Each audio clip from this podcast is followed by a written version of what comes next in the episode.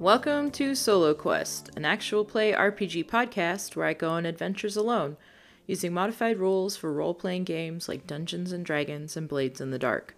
My name is Ezure, they, them, and I've only been playing tabletop RPGs for a couple years. I discovered solo play about a year ago, and it quickly became apparent that I wasn't alone in wanting to play alone. I dove into rule books, discussions, fate charts, oracles, journals, you name it. Using a combination of rules, I build out my characters and hope they make it.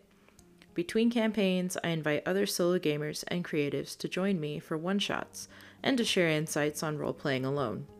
Whatever level of interest or experience you have with gaming, I hope you feel welcome here.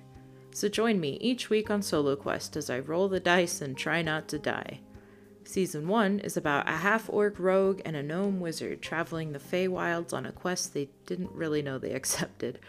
Content warnings for each episode can be found in the description. It's not gaming alone if my cat's here, right?